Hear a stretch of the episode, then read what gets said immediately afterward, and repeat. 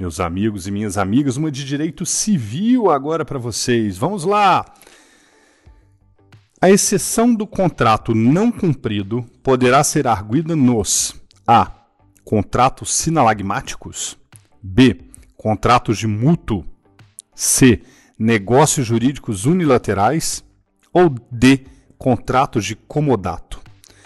Essa é a redação do artigo 476 do Código Civil, meus amigos.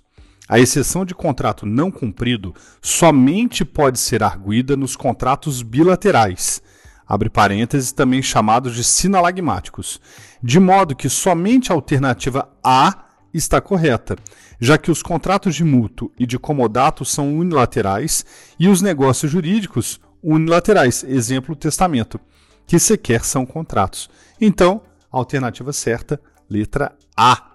Bons estudos! Thank you.